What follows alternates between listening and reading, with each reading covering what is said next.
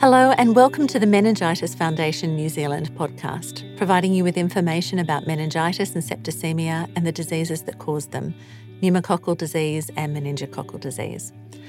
Today, we have Jamie Martin on the line from Austin, Texas.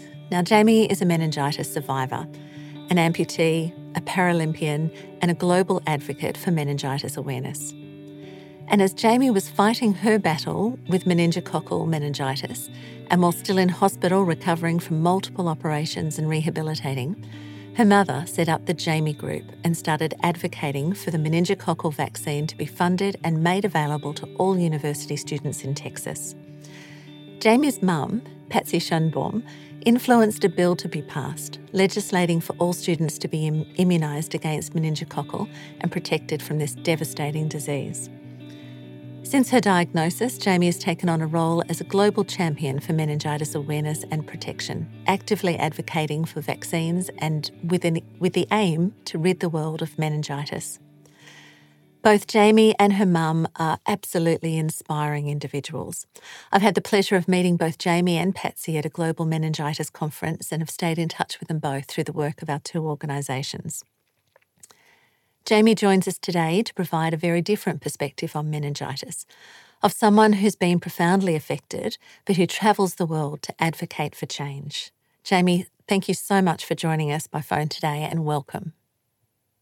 Of course, thank you. Jamie, like so many people that we've spoken to that experience meningitis or have lost a family member to the disease, you were a young, healthy, teenager or early 20s when this disease struck. Can you tell us a little bit about that stage in your life? Yes. When I got sick with meningitis, I was a healthy um, new 20 year old, and I was fine one day and got sick within 24 hours. And that's the thing about meningitis is you can unfortunately die within 24 to 48 hours and I was sick within 14 hours from totally fine to being admitted into the hospital where I am shivering down to my bones and I couldn't retain any warmth. And the doctor told my sister that my mom needed to be here. And so she so she left and then came back and visited me and realized how scary of a situation meningitis was. Now, you were at university at that stage, weren't you? You were first year or second, first year or second year of your university studies? It was my second year at college, but it was my first time at the university, my dream university that I wanted to go to. It's called the University of Texas at Austin. And I worked really hard to get there, and I couldn't even enjoy a full semester without contracting the disease. And I, yeah, it was very scary. Um, the first day I was put on dialysis, and then the next day the ventilator. And the thing is, it's so commonly misdiagnosed, and luckily there was a nurse there that guessed I had meningitis. And because of that person, and because of the time of when I got in there, I got very lucky. I survived. One out of ten that get meningitis will die, and one out of five will have long-term consequences, like myself, where my leg became amputated eventually. I was in the hospital for about seven months. And afterwards, I lost all of my fingers and both my legs below the knee due to this disease. So, yeah, it was definitely devastating and easy to say, but the way she saw me, it was very difficult to see. And to, there was a lot of pain involved every day. So, mm-hmm. it was it was difficult. And you endured a number of operations in that time as the disease continued to advance through your body. In in the end, how many operations do you recall? I have no idea. I think um, I was definitely having bedside wound care every day, but sometimes the pain was so much that they would have to put me in surgery, and that was happening at least once a week. And then I had my amputations, and that was a very difficult operation. I mean, the operation I'm sure was fine, but waking up from it was very difficult. And then my wound care was very painful after that because I had their wounds all over me and they had to heal and they were deep, deep, deep, deep wounds. So it was very difficult. You've had both legs amputated and you've lost all your fingers as well. Were there any other, um, you mentioned there were other wounds as well. Were there other scarring on your body? Yes, there's uh, scarring all the way up to my buttocks and then all over my arms. I have uh, surgery scars on my stomach, which were, I had a lumbar sympathectomy, which is where they cut a nerving in your back, but it's a big scar on your stomach to get to that cord. I think it's in your spine. And then two feet scars and other random little scars. But yeah, that's pretty much it. So you had to wait for all of that to heal before you could be fitted with any prosthetic legs. Correct. Can you tell us about that experience of having to learn to walk again and what that's meant to you? Yes, learning to walk uh, was uh, I think I was definitely ready for it to for me to move out of a wheelchair to standing up and walking. But um, I don't know. I think the physical therapy of it all was very difficult, but it's not impossible. I mean, I definitely reached goals, but there were definitely times where I struggled emotionally. You know, I still don't know which one was more difficult, the emotional battle or the physical battle. Let me tell you, the physical battle was very hard. Mm-hmm. So yeah, it was a lot. But um, it took about three months for me to get my legs on and to do what I need to do. And I'm able to do a lot, you know, within time. I think whenever people become impaired, I think we become really nervous and really cautious and are curious about what we can and can't do. Or maybe you're frustrated and don't want to attempt it. But um, I did attempt a couple different things I wasn't comfortable with, like walking, of course, was the first one um, driving a car. but um, yeah, I drive every day, and I have no uh, medical attachments that make it easier for me. I just drive like everybody else, and there are other things like um, I, w- I wanted a dog. I know that sounds silly, but um, if you're on basically stilts for legs and you have to walk a dog, I was worried about the balance and if my dog would pull me. And, anyways, I learned to do that and it was fine. And she still hasn't pulled me to the ground. I pull her. but, um, you know, there's just a lot of little things that I think that were challenging at first. You've not just been content with learning how to walk and drive a car, you've also gone on to cycle for the US Paralympic team. Can you tell us how you got into cycling and, and where that's taken you? Yes, I think, you know, I'm very lucky. I think I just met the right people at the right time. And I said yes to a lot of great opportunities because why wouldn't you? Um, I it all started with my occupational therapist.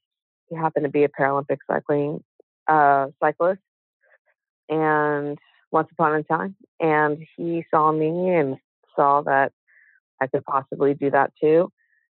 And he introduced me to a coach and we trained and then we got on a bike and it was very dad like and what i mean like that is like um, your your parent guiding their child on the first time on their bike ride where like i'm i'm you know on the bike he's holding the bike running along next he to pushes you. the bike and then he releases me and then he like runs with me and then like catches me um at the very end when i'm done mm-hmm. funny but yeah, that's it worked, and it took a while to learn how to start and stop on my own.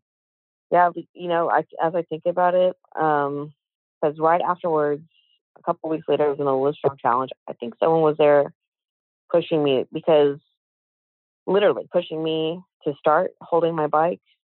I think I just wasn't ready for it, but they, but I knew I could do the endurance part of it. We were just nervous and cautious about, or I was nervous and they were cautious about how to start and stop. But yeah. It's a combination, isn't it, of that physical strength and the mental strength, which you've obviously shown. Yeah. But within time, I, um, I, I met the right people. I was at another event and there was a guy there asking me, he was talking to me, and I didn't even realize that he was a U.S. Paralympic cycling coach. And he was wondering about me and my bike and asking me, you know, the small talk of cyclist questions. And he was like, you know, there's a road national championship for cyclists if you want to come. And I said yes, competed and won in my division. And then I think it kind of sparked within him and maybe even myself, but I didn't really know how to. I never really had dreams of becoming a Paralympic, like a Paralympian. It was more like someone asked me if I want to be a part of it, and I said yes. So after that race, I didn't know what I was supposed to be doing afterwards. I mean, of course, I was still on my bike, but I didn't know who to talk to or what this could mean later. And then he called me again and asked me if I want to be on the U.S. Paralympic cycling team. And I said yes, and competed and trained with the team and was in the Para Pan American Games in 2011, which was really crazy. So congratulations. We all had, yeah, thank you, and we all had uh, red, white, and blue outfits, Nike sponsorships. um, but it was really, it was. Uh, I still can't believe that happened. You know, I'm still like, wow. I'm like, not only was I able to come out of it, but to, you know, really do something out of it. So. And you lucky. use these experience to help educate and motivate and inspire other people too, by the sounds of it. Yes, definitely. Um, when it comes to other people, I definitely met other people who are, you know, were an average scenario where someone comes up to me and they're like, my son, he lost his leg and he's had a prosthetic for a year now and he doesn't get out of bed. He refuses to identify with the prosthetic. I mean, I get that. I think the only reason why I uh, got lucky in my mental state of motivation and just to roll with the punches was I think I've just always done that my whole life. Um, you know, my my like we my father died when I was super young. Like I was three months old. I didn't really know him. But and then I got to see my mother really champion herself as a mother to raise four kids on her own. And we all kind of had to grow up and take a lot of responsibility. And I think because of that, I really learned to become an independent person and kind of just roll with the punches. And I think because of that, I was able to come out of it motivated, feel inspired to go out and maybe speak. But I also understand that people don't get that lucky mm-hmm. and might sit in a room and don't want to walk. I get it. I mean, people have bad days. I'm not perfect. Oh my gosh. Mm-hmm. Recently, um, like uh, five months ago, I was going through a three month situation where my legs were really hurting. And the only way to heal your legs from blisters or wounds or pain is to not walk and to not have your legs on. And I was doing that for three months and it really got to me. But I'm only saying that to prove that I'm human and I'm not perfect. And I understand that it's easier said than done. Mm-hmm. But what I think makes it a difference is just pulling it from yourself and realize I need to fix this. Yeah. And I hope that people do, if they are listening, I hope that, that they make a decision sooner than later to, you know, get yourself out of bed, do something different, do those goals that you want to do and you know take yourself for to, to take accountability. So it, it means easier said than done. Now, you've also talked about your mum, Patsy, and she really is a force to be reckoned with. While you were in hospital, she took it upon herself to influence a change to the law in Texas, ensuring that university students were vaccinated against the disease. Can you tell us about the Jamie Group and tell us a little bit more about this wonderful woman? Yeah. So when we were in the hospital, I got, um, we got, we were introduced to a company called the this is called immunization partnership, and they met me because I think they were meeting me and my mom in the hospital. I never met these people before. I was like, who are these people? And they're talking to me like, like I've known them for so long, and I was just like, who? What's going on? And um, and I think that they at that time, that law tried to get passed a couple other times and it failed. And I, I think they wanted to meet us to see if maybe we would get involved. And of course, my mom said yes. And and she is, has a good friend in the capital and I think she got some good insight on what she should and what she can do. And she, I don't know, she just met everybody and knocked on all the doors, and the law was passed very quickly and overnight. and it was really cool. I mean, it's unfortunate that a tragedy is what uh, gets a law in place versus like someone who was smart and trying to actually do something that is great for you and it didn't work. Mm-hmm. Because if that law was passed, this might not have been happened to me. And have other US states followed the lead? Have there been law changes in other states in the US? So at the time, um, Texas was the only state to have any sort of writing about meningitis, um, meningitis vaccination for students. So that was very new territory. But at the time, right now, I think there's a couple other states that definitely have added language to it. So it's always a, nice to see that people are on the same page. That's awesome. And together with your mum, you're changing lives around the world through your advocacy activities. It was only a few years ago, I recall, that you participated in a photo shoot with Anne Geddes. What was that for? Yeah, so she pulled and met different survivors of meningitis around the world. And I was lucky enough to represent the US. And she took my photo. And it was wonderful and beautiful. And she got to present all of these photos around the world. So that was the first time we were going global, as they say. But yeah, it was, she's wonderful. Her husband, Cal's wonderful. Her daughter, Stephanie, is wonderful. And her, the crew was wonderful and made me feel very comfortable and very pretty. And again, I'm pretty humble and they're, you know, they're telling me they wanted me to be the, the Helen of Troy. Is that who it is? Yes. Yeah. Um, it was like a stunning shot. I remember. Goddess. Yeah and uh, that was very sweet. and I felt like in some ways I didn't deserve it, but I was also like, this is awesome. I'll take every moment.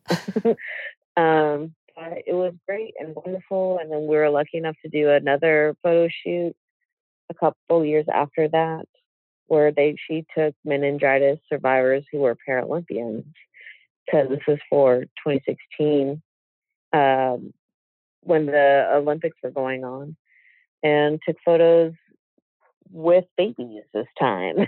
and at that time, that was like my first time holding a newborn.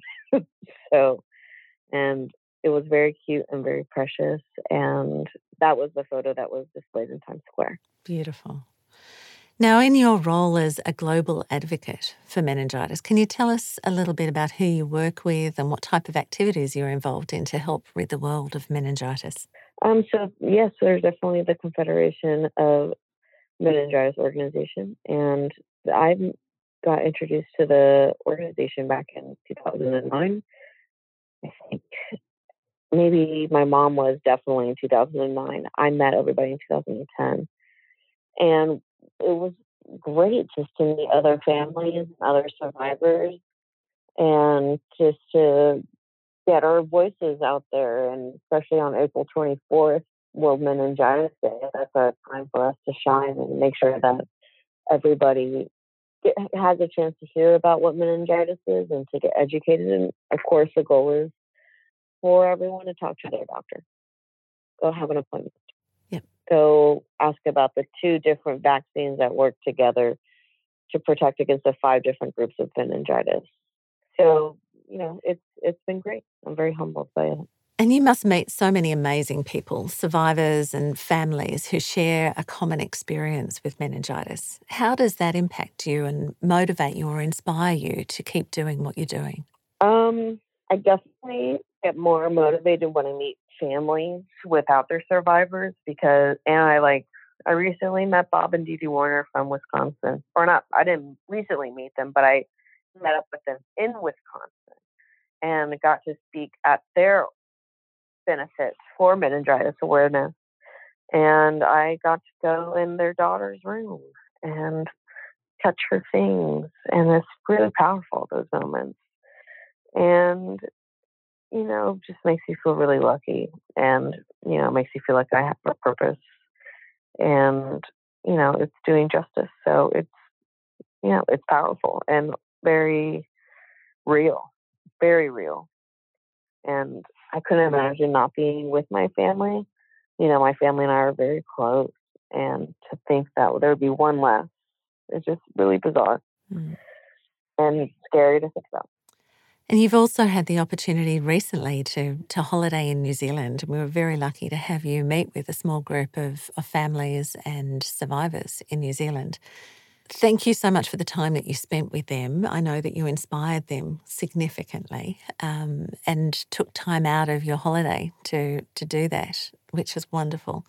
We'd love to have you back in New Zealand sometime soon. Was me there... too, me too. yeah, me too. It was wonderful, so beautiful. What a beautiful country.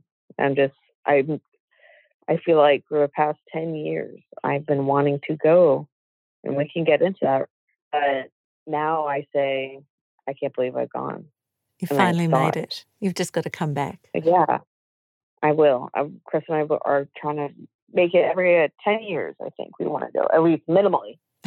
so, yeah, we'll definitely be back. Brilliant. Jamie, thank you so much for your time today. I really appreciate you sharing your story and uh, inspiring those people that are listening today. It's been wonderful to have you join us, and I really thank you for taking the time out of your weekend to do so. Of course. Thank you so much for not only doing this, but to share the message and spreading it all over the world and you know being part of meningitis awareness it's you know it's good to have a team like like us i think. So you know i thank you too. Pleasure. Thanks jamie. Of course. Thank you. This is part of a series of podcast episodes by the Meningitis Foundation to raise awareness of meningitis, septicemia, pneumococcal disease, and meningococcal disease. You can find more information about meningitis or any of the diseases on our website at www.meningitis.org.nz or head to our Facebook page. Just type in the Meningitis Foundation and you should be able to find us. We look forward to having you join us for the next episode. Bye for now.